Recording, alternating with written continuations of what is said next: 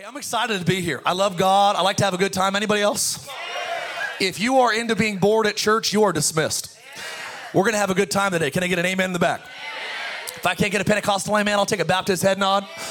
I'll tell you right now, I'll take a Presbyterian eyebrow raise, a Latter-day Saint deep breath. I'll take whatever I can get. I said that for my friends. I have some of my good friends here, some of my best friends in ministry. Mark and Lauren Evans are here from Australia to Atlanta, Georgia. They now live in Franklin, Tennessee. And they're going to be starting a world-class church in Tennessee. And so if you have friends that have fled California and are looking for refuge in Tennessee, send them to the Evans family. They're great people right here. But I'm excited to be here with you today. I'm so honored that you would spend a Sunday with us. I believe that God is good. Anybody else believe that? And my prayer today is that you would leave convinced that God is good, that God has a certain plan, a specific plan for your life, and that the coolest thing about life is you can live it with God. And it's going to be awesome. We started a series last week, as I mentioned, with Joel, Friend of God. And I've been thinking much lately about this. I believe all revival is to lead into friendship. Revival fades where people encounter God, but they don't continue walking with God. You can have an encounter, but an encounter will fizzle out if you do not develop a friendship. And I heard the Lord say so clearly, you are in a revival season as a church, but teach my people not just how to have an encounter, teach them how to have a lifelong friendship. You see, I believe friendship is reserved for those that fear God, those that honor God. I actually think that most Christians in America don't have a deep friendship because they don't know how to fear God. I love John Bevere's new book, The Awe of God. If you haven't read it yet, I'd encourage you to read it. It really tells us how the fear of God is not being scared of God. It's really being scared to live without God. It's actually being more concerned about offending God than it is about offending people. And in a day and age that we don't fear God, how do you know that America doesn't fear God? How do you know that California doesn't fear God? Because the fear of the Lord is the beginning of wisdom. And if you look across the landscape of America, we have anti-wisdom. We call it stupidity. Can I get an amen from somebody? Anybody else watching the same news I'm watching? Anybody else like, is this an SNL skit? Am I getting punked? I just feel like you watch national television today. I'm like, what is going on in America? It is anti-wisdom. And I'll tell you what it is. It is the lack. It's an absence of honoring God. But where God is honored, there is wisdom. The reverence of God is the beginning of great wisdom. Wisdom is the art of living life well. Most people don't live life well because they don't live with wisdom. Do you know that knowledge and wisdom are not synonymous? You can have a great education and have zero wisdom. And you can have no education and you can have lots of wisdom. Wisdom comes from God. Can I get an amen up on these tents? This is not my message. But I just felt like today I want you to know where God is esteemed, He gives wisdom. And I don't know about you, but I can speak for me. Joshua said it best. As for me and my house, I don't care how crazy California gets. I don't care what the government says we can and can't do. I'll tell you one thing we're not going to do. We're not shutting down again. I'll tell you that right now. You say that in the back. Amen. I'll tell you what, as for me, we're going to serve God. And we're going to stand, and we're going to do all, having done all, we're going to stand, therefore. And so I'm excited. This is a crazy window of history. The Asbury Revival, the Jesus Revolution movie. Anybody see that movie yet? That's a good movie right there, right? $36 million. They thought maybe you'd do $5 million, and look what the Lord has done. And I don't know if you saw it, but it's pretty much a promo video for Baptized SoCal. I was like, thanks, Hollywood. Appreciate that. Saved us some money, our marketing budget. But I'm excited for what God is doing. We are, I believe, in the beginning of a great California awakening. And you mark my words, I believe 20, 30 years from now, there will be Time Magazine articles that will recirculate about what God would do in our lifetimes. 13, who believes that God could do it again in California, man? God is not done with this state. And I believe one of the reasons prophetically why it's raining like it's never rained and snowing like it's never snowed is God wanted to remind us with the weather that He can change things quickly. that a dry, drought, desert landscape can turn into a beautiful green rolling hill oasis when God opens up the windows of heaven. And you mark my words, California, God is not done with this state. Eye hasn't seen, ear hasn't heard, nor has it entered into the state of California the great things that he has in store for his people. Now, some of you saw it, no one be in a hurry to leave this state.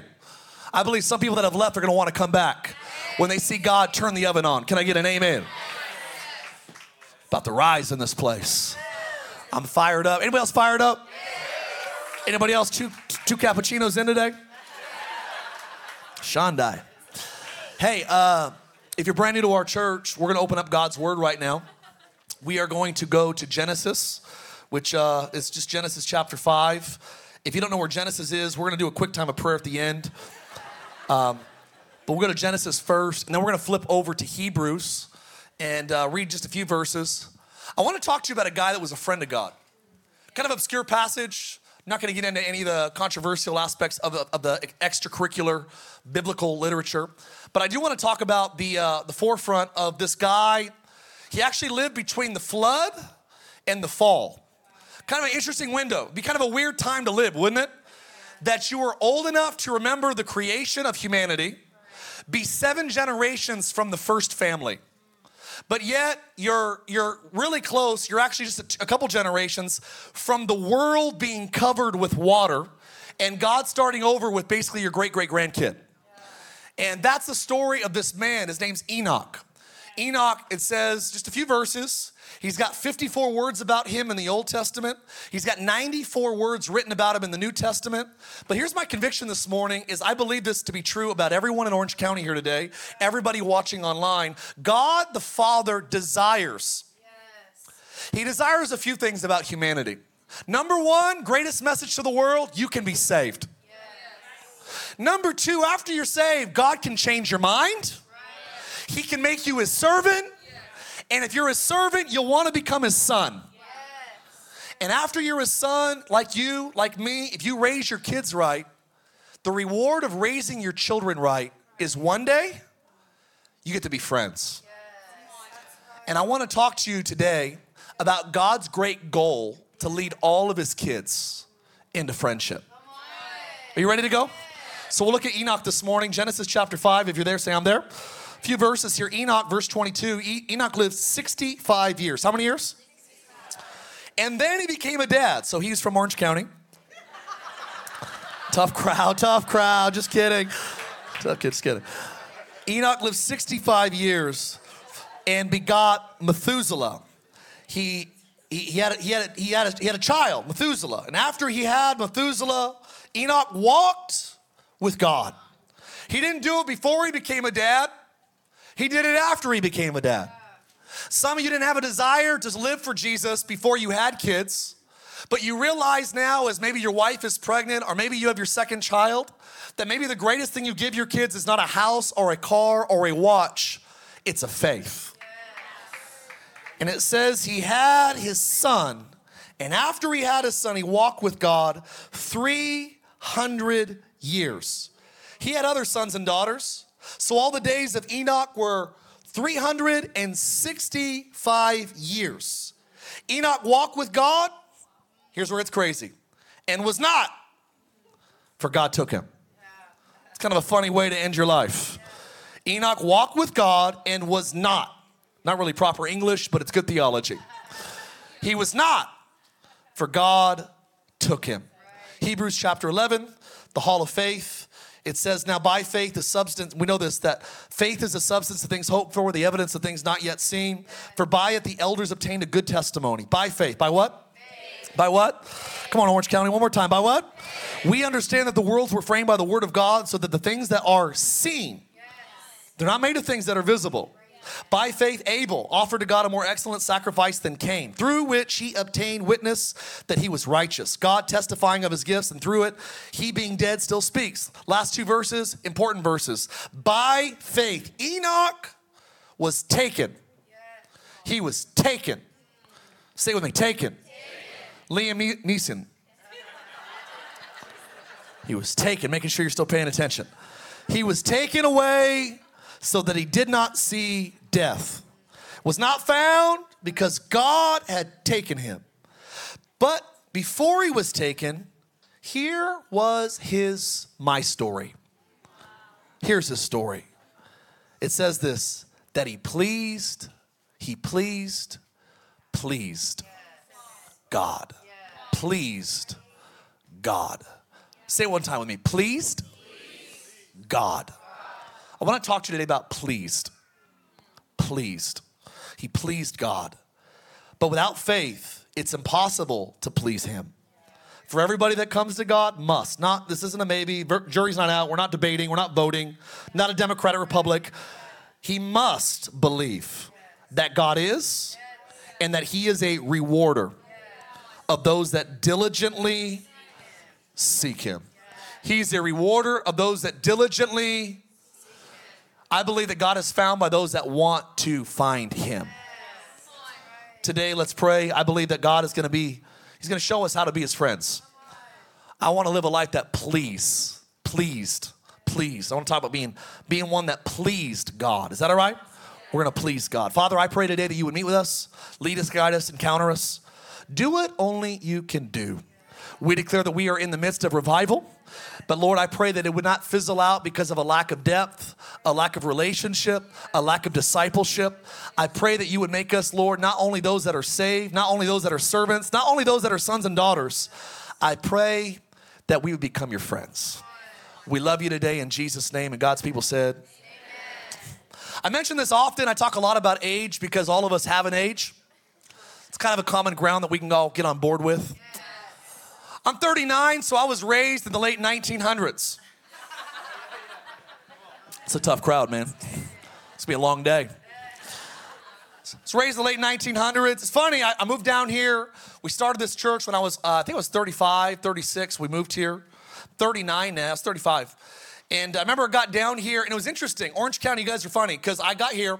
I'd ridden mountain bikes a couple of times, but didn't realize it was a big deal until I moved to Orange County. Started talking to guys in our growth tracks. I would ask the question, what do you do for fun? Not 1 out of 4, 1 out of 5 guys said, I ride mountain bikes. So I thought, well, if I'm going to have a church with anybody in it, better start riding mountain bikes. So a gentleman in our church blessed me with this nice mountain bike. I started riding. And it's funny, I thought about this. I've ridden with young guys. I've ridden with older guys. And I've become a student of both worlds. And I've noticed that your interests change. Your desires change with age. For instance, when I ride with younger guys, no one cares about any of the scenery. It's about getting to the bottom as fast as you can. It's about not dying and getting there fast. That's pretty much all young guys want to do. They say, I'll see you at the bottom. I ride with older guys, and they're just, we get to the top of a trail. They hop off their bikes. They're looking around. They're like, come over here. You see that blue jay? It's a blue jay over there. I'm like, this guy's, he's taking the, you see that Roadrunner? Did you see those beautiful daffodils on the trail? I'm like, no, I was just trying to stay alive. It's flying down. It's weird, the older you get, you pick up hobbies. Some hobbies you're not even planning on getting. Like, I never knew I was going to get into carpet cleaning. But we bought a dog. Turns out I'm pretty good at it. This dog, pretty much, his goal for 6 months of his life was to devalue our house. Tried to uproot and destroy any furniture that had any value. But I found myself, I bought a carpet cleaner, a upholstery cleaner, and I got pretty good at it. I'm like, man, I had no idea when I was in my 20s that I get good at carpet cleaning. It's a new hobby, you know? It's funny, though. They say that dogs are man's best friends. And I kind of get that. Kind of. I would say I like dogs more than cats. Anybody else agree with that? I'm not trying to be controversial, but black cats are satanic. They trace their origins back to Philadelphia Eagles fans. And I'm just kidding, guys. Kidding. On a serious note, though, I was thinking about this. You know, I think dogs, they say they're man's best friend, and, you know, you select animals and they become this companion. You know, oftentimes we choose. I thought this was kind of simple thought, but just go with me today. I thought this is interesting that we choose as human beings. You don't choose family. We know this. We know this. We know that we don't choose our families. Because in every family, there's that one weird family member. And if you don't have a weird family member in your family, I'm not going to say anything, but just everyone's got one. And I found that the only human being that ever lived that had the opportunity to select everybody in their family. Now, I don't know about you. If I'm choosing family for myself, I want like Brad Pitt's genetics. I want to look like Brad Pitt, but I want him to be connected to Warren Buffett somehow. Are you hearing me today? Like, I would just go crazy, but I'd want him to be like LeBron James in height and athleticism. And I would just like, I would stack the genetics in my favor. It's interesting that Jesus is the only human being that had the opportunity to select his family. Here's what we know about the difference between family and friends. Family, you do not choose. Friends, you do. You don't choose family. Family chooses you. But we do select our friends. And we choose our pets. We choose the people that we choose to hang out with, spend time with. I've been thinking about this over and over again this whole week, and I felt the heart of God in this. There is family that I'm related to that I'm not friends with. I love them because they're my family, but everybody has some family that you're not friends with. And there's other people that you're friends with that you're not family with. The major difference between friends and family is that you have the option, you have the choosing ability to say, I love your company. There is something when I'm around you that gratifies and satisfies me. When I was growing up, I had all types of friends. I had friends that I played video games with that I would never play basketball with. I had friends that I would snowboard with that I would never want any type of math tutoring from. Are you hearing me today? I had my smart friends. I had my athletic friends. That's an insult to all the athletes in the room. I apologize. Just realized that. This guy's gonna get beat up after the service. I realize this, that you have all these genres of friends. It's crazy. They say it's not what you know. They say it's who you know. And the older I get, the more I realize I think that's true. You wanna get something done. It's like, man, do you know somebody that can help you get that accomplished? And I would go on the record to say that it's not what you know in this life, it's who you know in this life. And when you end this life, it's gonna be especially true. It wasn't what you knew in life, it was who you knew in this life. Many people miss out on the joy because they know God as an ancient relic, but not as an intimate friend.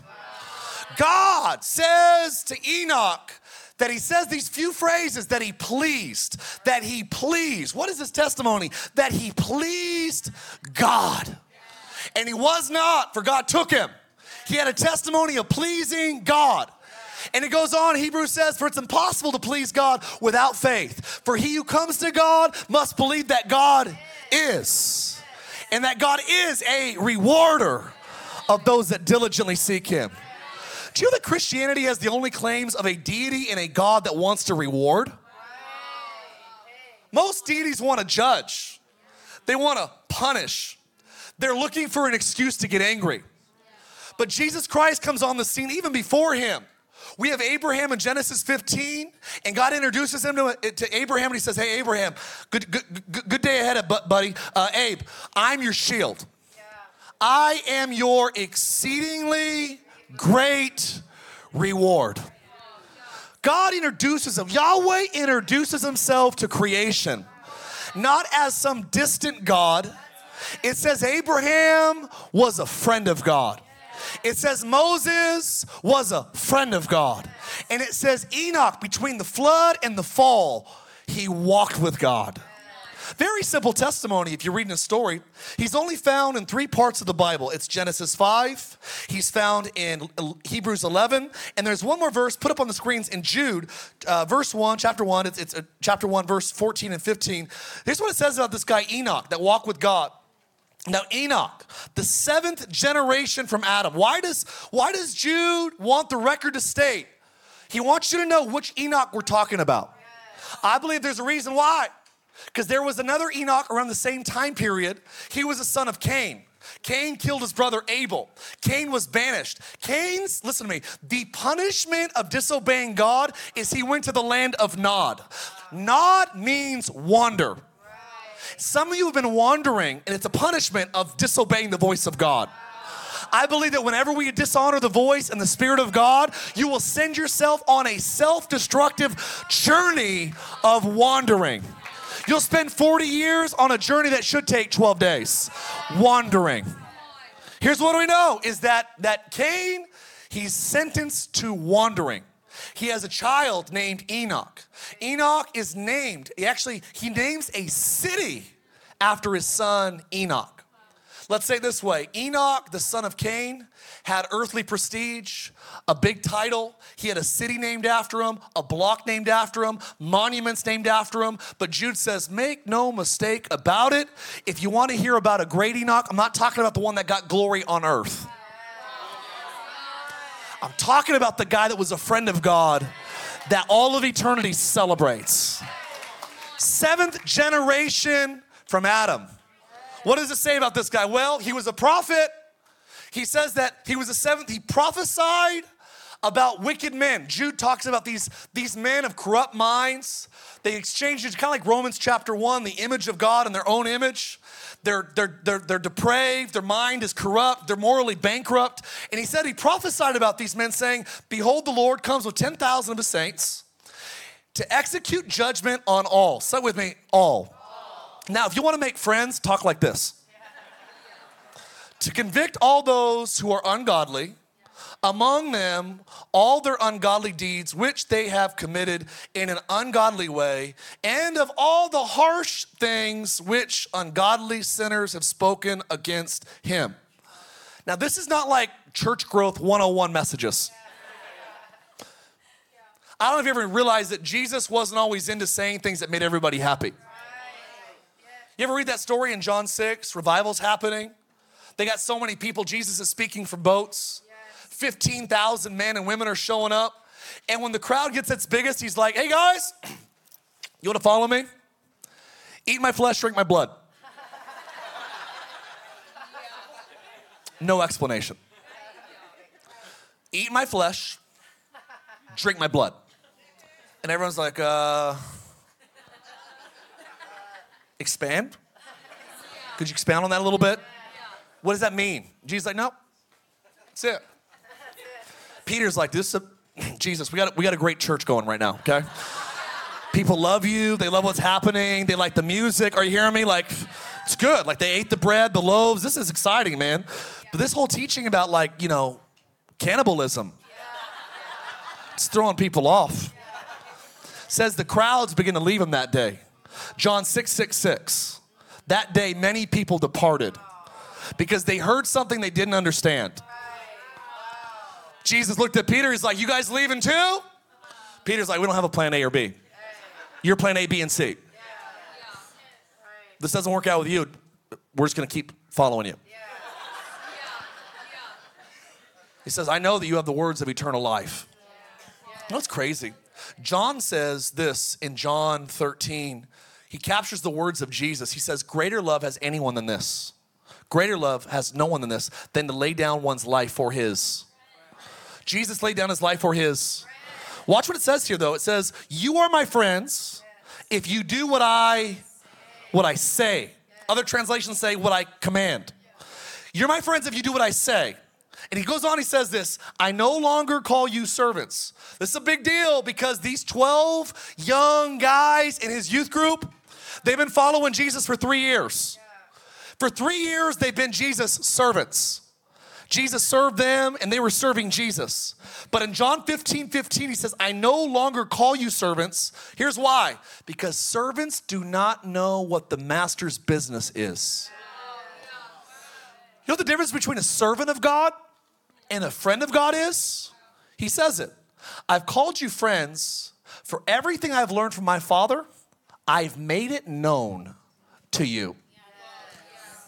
Do you know that Lot was a servant of God, but Abraham was a friend? Right. Lot was saved out of Sodom and Gomorrah, But God consulted with Abraham before he destroyed it. One was a servant of God, one was a friend of God. Paul on the boat in Acts 27 and Acts 28, it says an angel of God came to him and told him, look, the boat's going to be destroyed, but guess what? Everything on the boat's going to go down, but no one on this ship is going to die. Paul knew what was going to happen before it happened, because servants don't know a master's business, but the friends of God do. I could walk you through the Bible and I could show you that many people only know God as a servant, but not as a friend. God's desire is to be friends with his kids. But the problem is with parents, if you make your kids your friends before you're their parents, you'll end up raising their kids. One of my mentors said, if you spoil your kids, you'll raise your grandkids. But if you'll raise your kids, you'll spoil your grandkids. He said, Mark, don't kill your kids. Better ones are coming. They're called grandkids.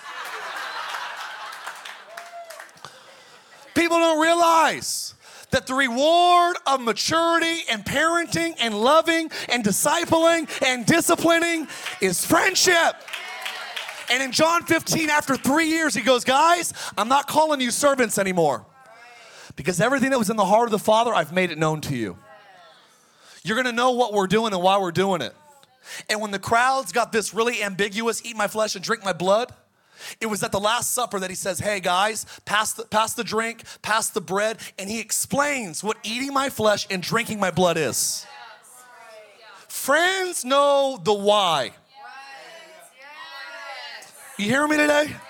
And you know what God's burning for? He's burning for friendship. Yes. But you'll never know God as a friend if you don't know him as your Lord. Most people don't realize it. It's a consecutive, are you with me today still? What do you mean, Lord? I mean that if you don't say, God, my life is yours, save me. You'll never graduate to the burning bush when God says, take your shoes off. Do you know why God told Moses to take his shoes off? Because servants don't wear shoes. And you will never be God's son or daughter in your calling until you're humble enough to be God's servant. Moses would be a friend of God, but before he graduated to friendship, he had to have a revelation of servanthood. Take your shoes off, buddy. He took his shoes off, and the voice of God spoke to him, and it called him. I'm going to raise you up. You're going to lead people out of bondage. You're going to bring them into the promised land. I'm going to be your friend, and you're going to show the world how to be friends with me. But he started off with salvation, encounter, servanthood. And after he had his encounter and he was humble enough to take his shoes off, he could put his shoes back on. And when his shoes went back on, what does we know about the prodigal son? When he came back, he had no shoes on. They said, bring out his sandals. What was he doing? He was reinstating that he's my son. When we're humble enough to take our shoes off, God will anoint us to put shoes on. You don't walk in the authority of God's sons until you're humble enough to be God's servants.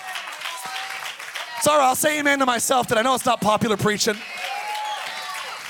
We got a bunch of people that are army crawling into heaven just trying to be saved. God says there's something greater than being saved. It's being my servant. Being a bondservant of Jesus Christ. That's what Paul said he was. But I'll tell you that if you'll walk with God and you'll be his servant, he'll say, no, no, you're more than my servant. Yes. Get in here. Yes. I saw you while you were a great ways off. I'll run towards you even when patriarchs do not run, because it's irreverent and it's not honorable in their culture. My love will do things that are ridiculous. It's like the story of Job. Job's story is so crazy that he lost everything and God gave him double in the end. You know what Job does at the end of his life? He does God stuff. He was exceedingly generous with people that no one else was generous with. You know what Job does that's unusual, that's an anomaly? He left an inheritance to his two daughters. You didn't do that in the Middle Eastern world. But you know what happens when you're a friend of God? You'll start acting like God acts. Job got so close to God. Someone come up on the keys, I'm almost done. Job got so close to God that he started acting like him. He started giving things to people that no one else would give things to. He started honoring people that no one in culture would honor. This is interesting that it happens when you start walking with God. It's wild that you have this epiphany that, man, I I just want to please him. Really, if you boil Enoch's life down, there's three categories of it. He had a real relationship with God. Here's the phrase, he walked. Are you still with me today? Yes. Enoch walked with God. Right. That sounds simple, but it's actually pretty tricky. You know why it's tricky? Because it's hard to walk with someone you can't see. Right.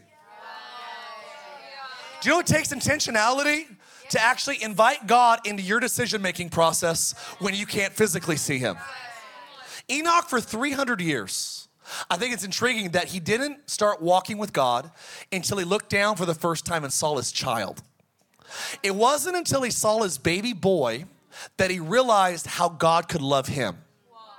I'll be honest, most people don't realize until you have a kid what it could feel like to love somebody beyond anything that you ever comprehended. I remember I just love kids. I've always liked kids. Love my little sister. I remember I kind of helped raise my little sister, and then my brother, him and his wife had their first child, my first niece. I was so excited because my niece, when she was born, I'm like, man, I love everybody's kids, but this niece, she kind of looks like me. And I was a little bit too happy about that. And I felt like, man, this little girl, Jalen, I love her more than all the other babies because she kind of looks like me. And it was wild that there was like everybody else's kids, and then there was my niece. And it was weird that when I had my first daughter, Kenzie, I looked down at her, and I'm like, everybody else's kids, my niece, and then my daughter was like somewhere up here. And I didn't know how that was possible because I love my niece. I love everybody else's kids. I didn't know my heart could love that well. Enoch looked down at Methuselah, and he's like, man, you're a special kid. Maybe if I love you this much, maybe the one that made me loves me that much. And he starts walking with God at 65 years old. I felt like the Lord told me last night, there's gonna be a 65-year-old, 64-year-old, 66-year-old that you've never walked with God. And today, you're gonna have this epiphany. It's an ethereal moment that God is what he says he is. And if you could love your kids and grandkids the way that you do, imagine how God would love you if he's perfect. Still with me today? Almost finished. So Enoch has a real relationship. And then after the relationship, he walks with him, and you can interchange walking with God with having faith in God. I want you to know that it's hard to ever connect with God if you don't have a moment in your life that says, God, I want to believe that you're there. You know, I actually studied all the attributes of men and women that walk with God. It's a 7-cycle phase. You wanna know this? It's a connection with God, a conversation with God, it's an instruction from God, it's an obedience by us, and after we obey his voice, we get a revelation. And when you get a revelation, it'll lead you to worship. And when you worship, the cycle starts over again. That was like a really powerful, theologically demanding revelation that I came to that I just share with you in like 20 seconds. That was a lot of work to get those 6 points. Can I share it to you again? Do you know what friendship looks like? It looks like a moment that you say, God, I want faith to connect with you. Some of you are atheists. Not because God's not real, but because life has been pretty bad. Some of you are atheists, not because of academic reasons, but because really of a reactionary emotional hurt. I've heard it said that most people are atheists, kind of like, what's the phrase? I don't want to butcher this. I'll say that wrong and offend the whole room. Let me read it. That's safer. Is that okay? Most atheists can't find God for the same reason criminals can't find cops. They're not looking for him. The Bible says very clearly that I will be found by all, by any that call on my name. If you look, here's the problem. Some of you have read the Bible to disprove it. Some of you have read the Bible to argue why you don't believe in God, and that's why you miss God. I would tell you that prayer isn't prayer until there is belief that God is there. It's almost like having a 90-inch television. Who cares if there's no power in your house? Do you know what turns the TV on? Electricity. Do you know what turns the Bible on? Belief. Do you know what turns the relationship of God on in your heart? Faith. Faith is going, I know I can't see you, but I believe you're there. And it's wild. You start praying, God starts answering. And all these weird coincidences. Well, that was weird. I asked God for a friend and I met Bob. That's weird. I asked God for a raise and then I got a raise. That's weird. I asked God for a great church and I went to this amazing place, incredible place, unusually awesome individuals, incredible. He heard my prayer. Joking. Sorry for having a sense of humor. I had this conviction that Enoch walked with God because he had a real relationship. And I want to be very clear with you. There is a reward for walking with God. And I want to tell you what it is. You know what the reward is? You get like a jet, Bentley, house in Orange County. The reward of walking with God is friendship. It's friendship. God, listen, God is the reward. And when you realize, like Moses was a friend of God. You know what Moses realized? He's like, what in the world? What good is a stupid promised land if you don't go with us? I would rather camp. Keep my membership to REI for another 40 years unless you go with us. What good is promises if I don't have the heart of the promiser? I'm telling you, we're so like, God, give me money, give me fame, give me accolades, give me this, give me the girlfriend, give me a wife, give me a husband, give me kids, give me this. You're so busy asking God for what he gives that we miss out like, dude, you're the gift. Most Christians, they exchange the presence of God for the presence of God. Don't sell yourself short. I just want the gift of salvation. Don't sell yourself short. I just want to be forgiven of my sins. Don't sell yourself short. I just want to be God's servant. Don't sell yourself short. I just want to be God's kid. Don't sell yourself short. Kids that mature with their father, they walk in friendship. How do you know if you're God's friend? Well, we know it. John 15 says, friends, they know what God is doing in the earth. Servants don't. Your employees, they just do what you tell them to do. But your kids, when they take over your family business, they know the why behind what you're doing. So many Christians in America, they're just like, I just want to go to heaven. I don't want to go to hell. I want to know enough of God to not go to hell. I want enough of heaven to make it off of earth. But we don't have this like desire that I want to be like Moses. I want to be like Abraham. I want to be like Enoch. I want to walk with God. There is a reward, but I'll tell you right now, there is a risk. Say with me, risk. It's going to get quiet up in the Presbyterian church just for a second. There is a risk. Jude says that he wasn't scared to be a prophet.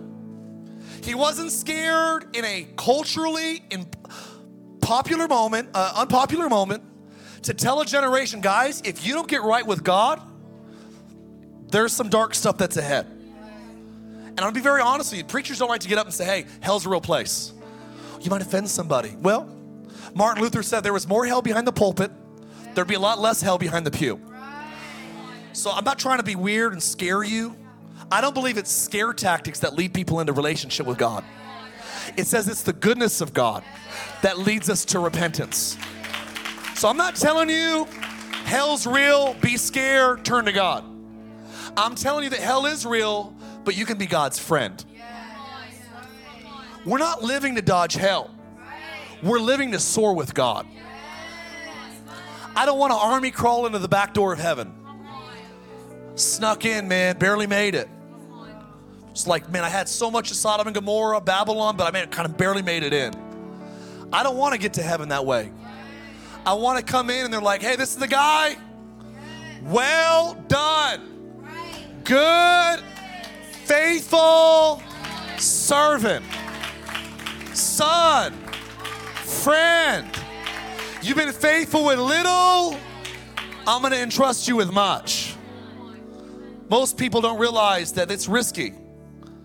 I've been studying church history the last 200 years, and I found that the denominations that unhitch from the truth of God's word, and they start cutting and pasting what's God's word and what's not God's word.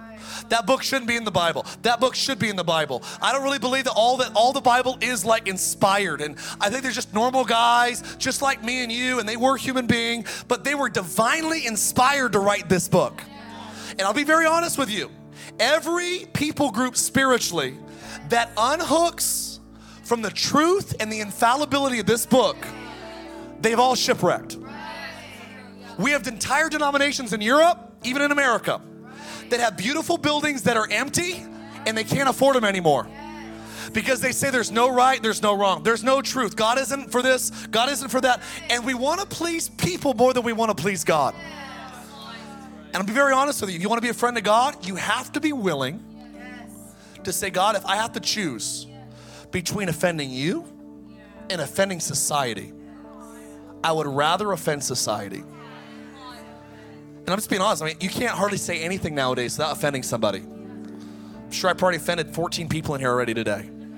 Why are you wearing that suede jacket? Don't worry about it. My eyes are up here. Offended about everything. You a biker? No. A preacher. Might fall. Need it. It's leather. Too many people, they're all bent sideways over goofy things. Listen to me, Oceans Church, today. We are going to be friends of God. And I'll be honest, it's risky. And I've seen these denominations fall apart because they unhitch from the truth of God's word. I believe in this book. I heard G.K. Chesterton said it best. He says, those who marry the spirit of the age will become widows in the next. Jesus said that he loved the world, but he also said, do not love the systems of the world. He says, those that are friends of the world are enemies of God. What are you saying? I thought you wanted us to love the world. He says, I so love the world that I gave my only son. But listen to me, you can love the world without loving the systems of the world, the cultures of the world. You can love the person that's in the darkness, but not love the darkness that they're in.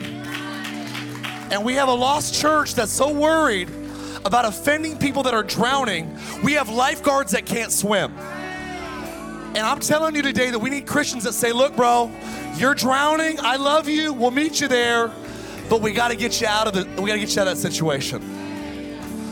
Are you with me today? So there's a connection with God. There's a conversation with God. There's an instruction by God. If you hear his instruction, Jesus said, you're only my friends if you do what I say. If you obey his instruction, you know what happens next? Light bulb comes on. Revelation. Oh my goodness. God is good. And when you have a revelation of God, it'll lead you to worship. Here's a fun little fact. You can tell by some of your revelations of God how close and how really is to you by how you worship him. Some of you sit there like the cover girl for the book of Lamentations for 30 minutes. Arms folded, upset, angry that we're not singing your song. None of these songs are for you. We didn't sing any of these songs today for you. Every song on our docket is for God. Everything we do to sing is for him today. So yeah, I sing not because I have a good voice. I sing because I have a great God. He's rescued me, saved me, he's provided for me.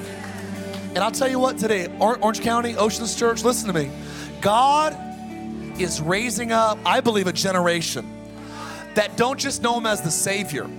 Don't just know him as the God they serve. Don't just know him as the God that's their father, but actually walk with him long enough that Jesus looks at you and he says, no longer do I call you just a servant. You're my friend.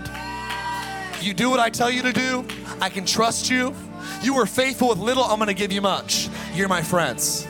Is there anybody in Orange County that wants to be a friend of God? Stand to your feet today if you wanna be a friend of Jesus. Enoch walked with God, and he was no more, for he had this testimony that he pleased. I don't know who you are, where you are, but I believe that one of the greatest things that maybe you could put on your tombstone one day. Who remembers the commercial? What do you want on your tombstone? Pepperoni. It's an 80s commercial, I'm sorry. Tombstone pizza.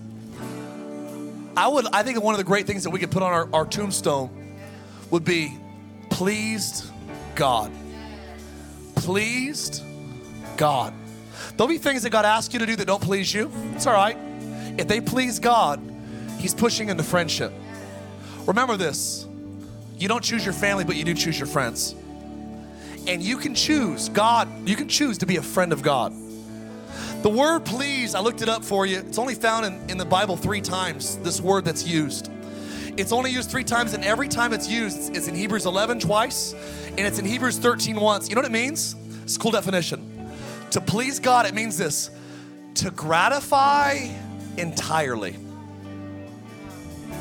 you know what satisfies the desire of God? When we come to him and we believe that he can do anything. And we invite him to walk with us. Hey, God, what do you want me to do vocationally? Hey, God, what should I do with my spouse right now? God, how do I raise my kids up? God, how do I get a hold of my grandkids? When you walk with God, listen to me, we become friends of God. And that satisfies, gratifies entirely the heart of our King. Amen? So cool. I don't know why, I'm so excited about this new season. I think that God's inviting us into friendship. I think maybe the coolest thing that God could tell you one day is, would you be my friend? Not just my servant. Servants don't know what the master's doing. Would you be my friend? I'll tell you everything that the Father has told me. If you're hungry today, you know that you haven't stepped into friendship. I really felt like God told me pastorally, he said, Mark, there's people in your church. There's 4 types of people in your church. There's those that need to know Jesus as the Savior. You've never given your heart to God. You're like, I believe in God. Well, that's good. The demons do too. What makes you a believer is not belief. It's actually a surrender, and it's a turning completely to God. Listen to me. You're still talking like you did before Jesus. You're still doing all the crazy dark stuff that you're doing before Jesus. You need a Savior. I don't know if you know this, but people say you're saved. What are you saved from? We have a lot of Christians in California that say they're Christians, but I'm like, what are you saved from? You drink the same, you smoke the same, you sleep the same, you're just as dark. What did God save you from? A little strong preacher. I'll take some strong preaching. I'm in for it. I want the Holy Spirit to convict me in church. Just like I want my trainer to make me suffer when I'm getting trained. I'm not getting no six-pack again, and my trainer doesn't make me suffer. I'm not saying suffer, bad word. I'm just saying at the gym, you want a trainer to push you. At church, we need some preachers that are gonna push us. Is that all right? I affectionately say it's better to be smacked with truth than kissed with lies. So here's what I wanna ask you today. If you need to turn away from your old life, and you say, Mark, honestly, I'm still in the darkness. I'm still in the dysfunction. I'm still in my old life, and I'm ready to start walking with God. This is a bold altar call that I like. I feel some faith in this tent. I am ready to get out of my old life. How do you know you're in it? Because you've never left it. You're the same person you've always been. And you say, Mark, if there's a God that saves from darkness, I want him. If there's a God that leads us out of dysfunction, I want him. If there's a God big enough to break addiction, I want him. That's you today. If you're honest enough to raise your hand, I believe God will be powerful enough to deliver you. If you want to know God as your Savior, saved from whatever you were before, I want you to lift your hand. Let's go, lift your hand. Close your eyes if you want, that's fine. But I dare you, if you're hungry for God, watch how God will honor your hunger today. I feel courage in these tents. I want God to get me out, start a new journey and walk with God. Thank you. Thank you. There's more. I want to start my journey today. There's more. Yeah, there's more. There's more. I'm ready. God, save me. Today's the beginning of walking with God. I see 4 hands. 4 hands. Okay, watch. 5 hands. 6 hands. Awesome. That's awesome. I'm ready to start the journey. I need a Savior. By the way, we all need a Savior. And you'll never know God as a friend until you know him as a Savior. He said, Mark, that's the first group. The second group is there's people that are saved, but they're not surrendered to me in serving. And you need to take the step today to go past knowing God as I'm going to heaven. The thief on the cross was going to heaven, but he wasn't living for heaven. And you want to be a servant of the Most High God. God, I know you love me, but I want to live my, the rest of my life to serve you.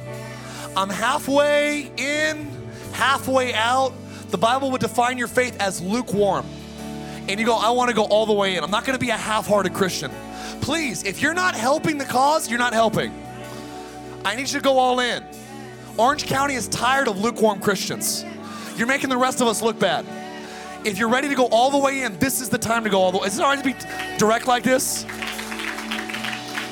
I'm tired of telling people on airplanes I'm a pastor, and they judge me because of people that say they're Christians that live like hell. Let's go all the way in. If God's real, go all the way in. If he's fake, go all the way out. But don't do this business of like going to church on Sundays, but living in the club Friday night. You're making us all look bad.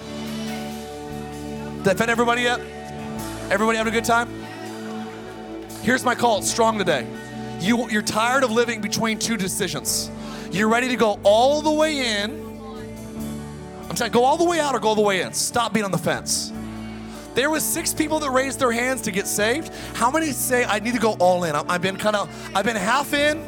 Not a bad person, you're human. But you need to make a decision to go all the way in today. Just raise your hand. You're gonna break some stuff off your generations and your family. That's me, I'm going all the way in. There's 1, there's 2, there's 3, there's 4, real high. Real high, I'm going all in today. 6, 7, 8, 9, 10. I think you raised your hand the first one, it's awesome. There's 10, okay, awesome. 3rd category, friends of God. I've known God as servant, but I want to discover my identity as God's son and daughter. I need God to redeem. I feel like I've wasted a season of my life. And in Luke 15, it says that the prodigal son came home, and it says that he put a robe on him, sandals on his feet. I'm gonna serve God, but I wanna know what my authority is as a son and as a daughter of God. Yes. I wanna let you know that Kenzie and Chloe, they have a confidence in my house because they know that that's their home because it's their dad and it's their mom's home. Yes. They're confident in our house. And some of you aren't confident in church because you don't know that this is your father's house. You don't know that you're a son, you're a daughter of the Most High God. How many did say, Mark, I want to know my authority as a child of God? Would you raise your hand? There's many people today. I want to know my authority as a child of God. Raise your hand. Raise your hand. All right. Awesome, awesome. Up and down. Awesome, awesome. Last thing. Almost done. Last thing we do today, we'll be out of here.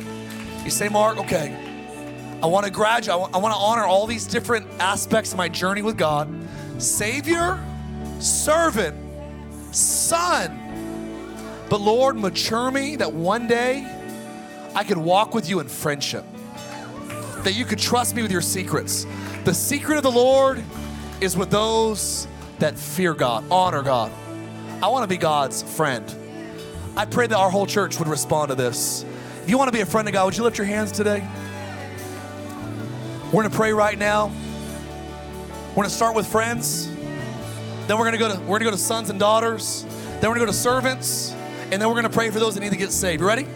All the friends of God, lift your hands and say, Lord, today I ask you to lead me into friendship.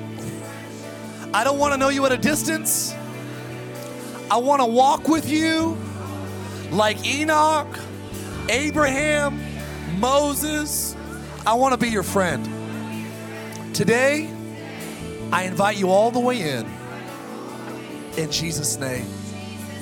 Hands down, if you're here today and you say, Mark, I want to be, before I'm a friend, I want to be a servant.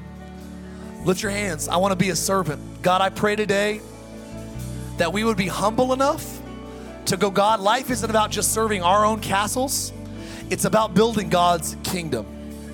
I pray that you would make us your servants in Jesus' name. That's you. Come on, lift your hands up. Say, Lord, today I invite you to make me a great servant in Jesus' name. And here's the last 2 things we're gonna do today. I feel this strong as we close. I believe there's something that's gonna happen at these altars. God's gonna heal, he's gonna deliver, he's gonna restore. If you've been half in, half out, or you've never given God your whole heart, those are the 2 big things.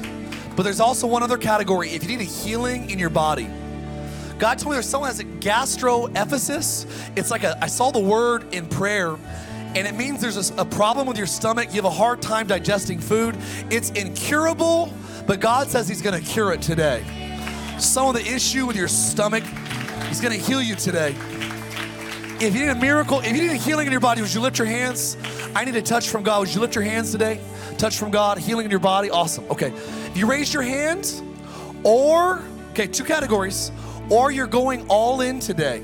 You're putting your faith in God for the first time today. All three categories. It's not just salvation. This is, I need a healing in my body. God says there would be power present to heal the last 3 minutes of the service. I'll have you out of here in 3 minutes. If that's you, if you want to give your life to God, go all the way in, or you need a healing in your body, just come out of your seats, come to the front. We're going to sing one song. God's going to heal. God's going to save. God's going to deliver. If you need a miracle, come forward. If you want to give your heart to God, come forward. If you're ready to go all the way in, come forward. Come on, Oceans, give him a good hand clap. Oceans, give him a good hand clap today. God's moving, God's moving. Come on in, come in tight, come in tight, come in tight. He's moving, he's moving, he's moving. He's moving. Come all the way in, there's more, there's more. I need a touch from God. I need a touch from God. Come in, there's miracle power. Power to save, power to heal, power to save, power to heal is here. Awesome. Awesome. As they come forward, can I get some leaders? I need all of the church to raise their hands. We're going to sing one song, we're going to pray, and we'll dismiss. Stay with us.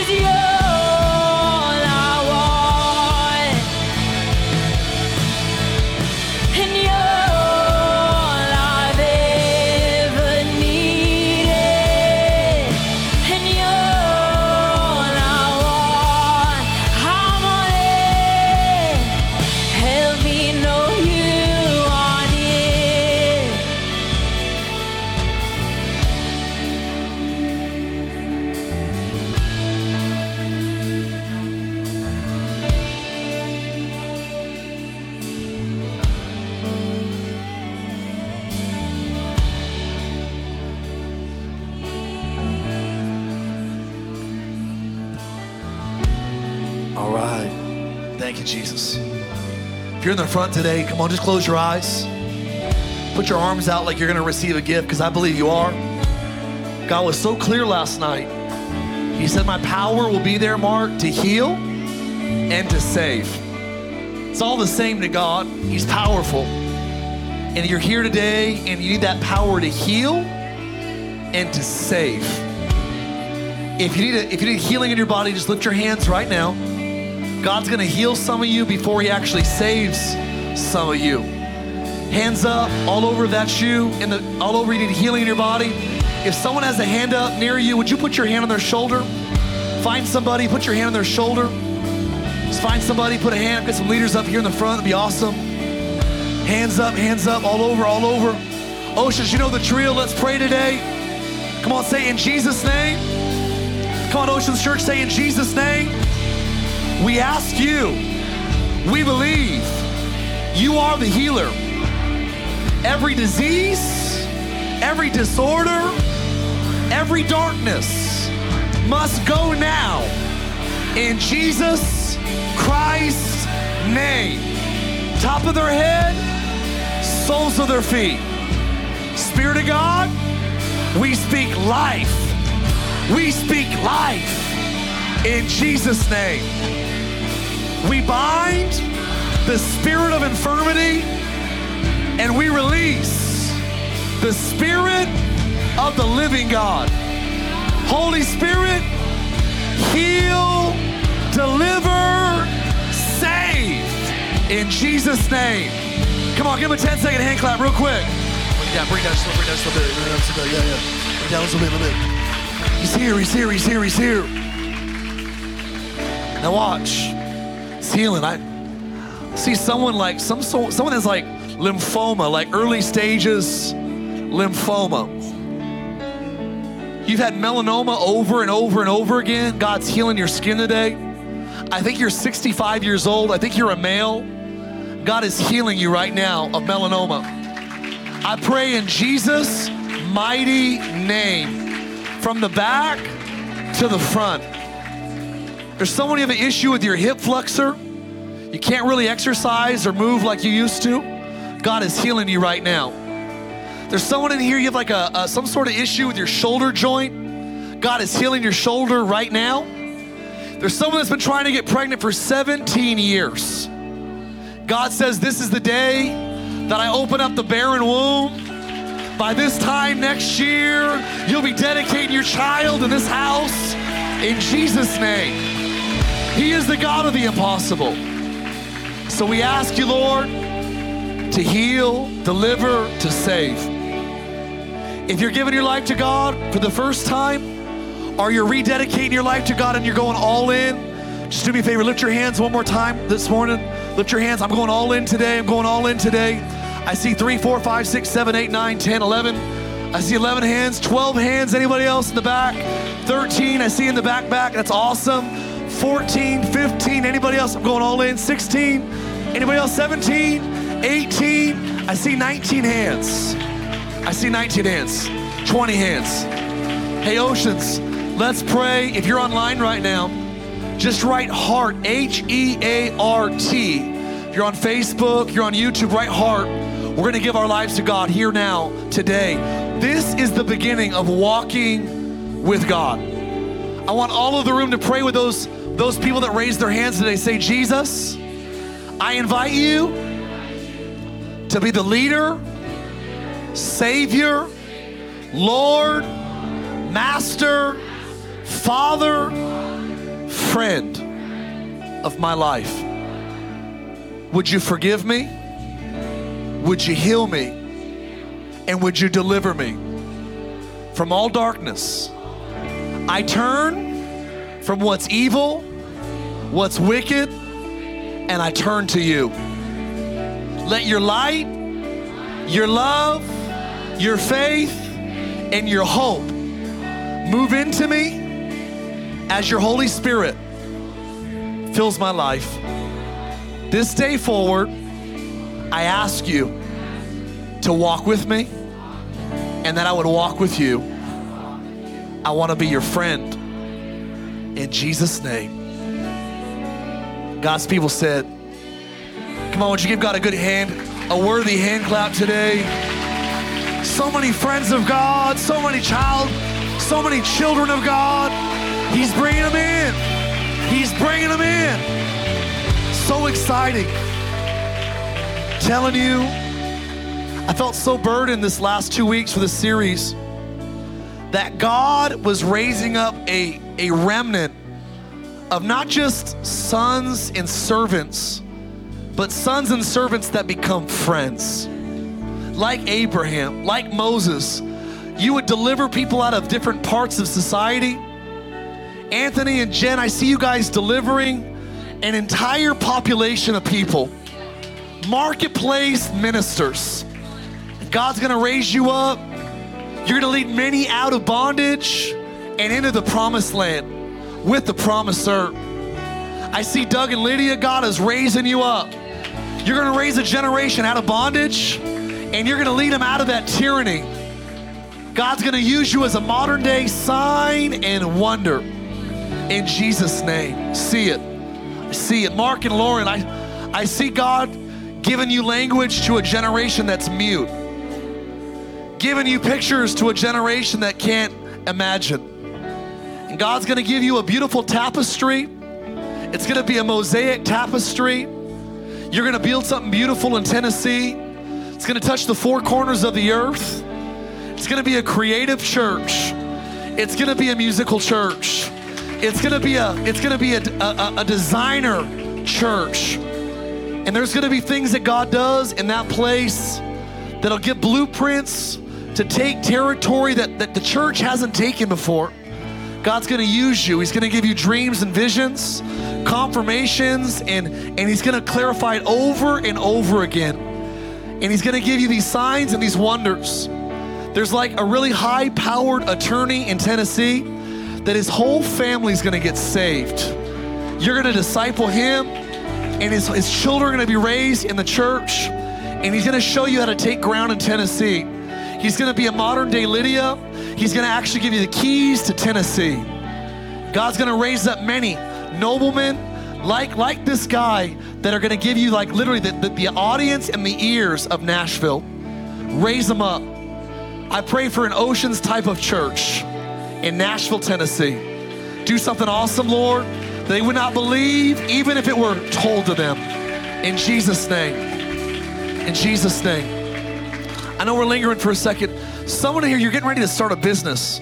You either just started it the last couple weeks or you're gonna launch it this week. I just feel like God says, I wanna give you crazy favor. Lift your hands if that's you. If you just started a business or you're getting ready to launch it, lift your hands. I just feel like God says, I'm getting ready to open up creativity. There's ingenuity. There's this like blueprint God's gonna give you to build a kingdom honoring, Jesus-centric, but like literally, really, really off the charts creative business. I pray for modern day Josephs that they would be dreamers and master, lift your hands, that's you, master dreamers. God's gonna give you the keys to the storehouses of Egypt. I pray right now, come on, lift your hands. If you're an entrepreneur, lift your hands right now. If you're a business leader, lift your hands right now. I believe even the next 40 days, there's gonna be like businesses that are birthed. There's gonna be mergers and acquisitions. There's gonna be like clients that you never thought you could land. And God says, it is the wealth of the wicked that I've laid up for my righteous. And there's gonna be a transfer of wealth. I even see in Orange County that there's gonna be deals that have never been done, that are gonna be done for God's sons, God's daughters, because you're friends of God. I pray, Holy Spirit, crazy, crazy favor in the marketplace. In Jesus' name, Jesus' name. Yeah, there's someone that you thought you were gonna go bankrupt, and God this week is gonna open up like this river. I have a picture of like the Kern River right now. It's flowing at like flood levels. And I believe that God, as you give him your heart, he's gonna give you ideas that unlock the flow of like these beautiful business ideas. It's really special. I met with my friend this week, Jimmy, and Jimmy has this grace on his life for like these really radical creative ideas. And I believe that our church is gonna be full of these master dreamers, these master dream interpreters. Come on, give God a hand clap. You really believe it.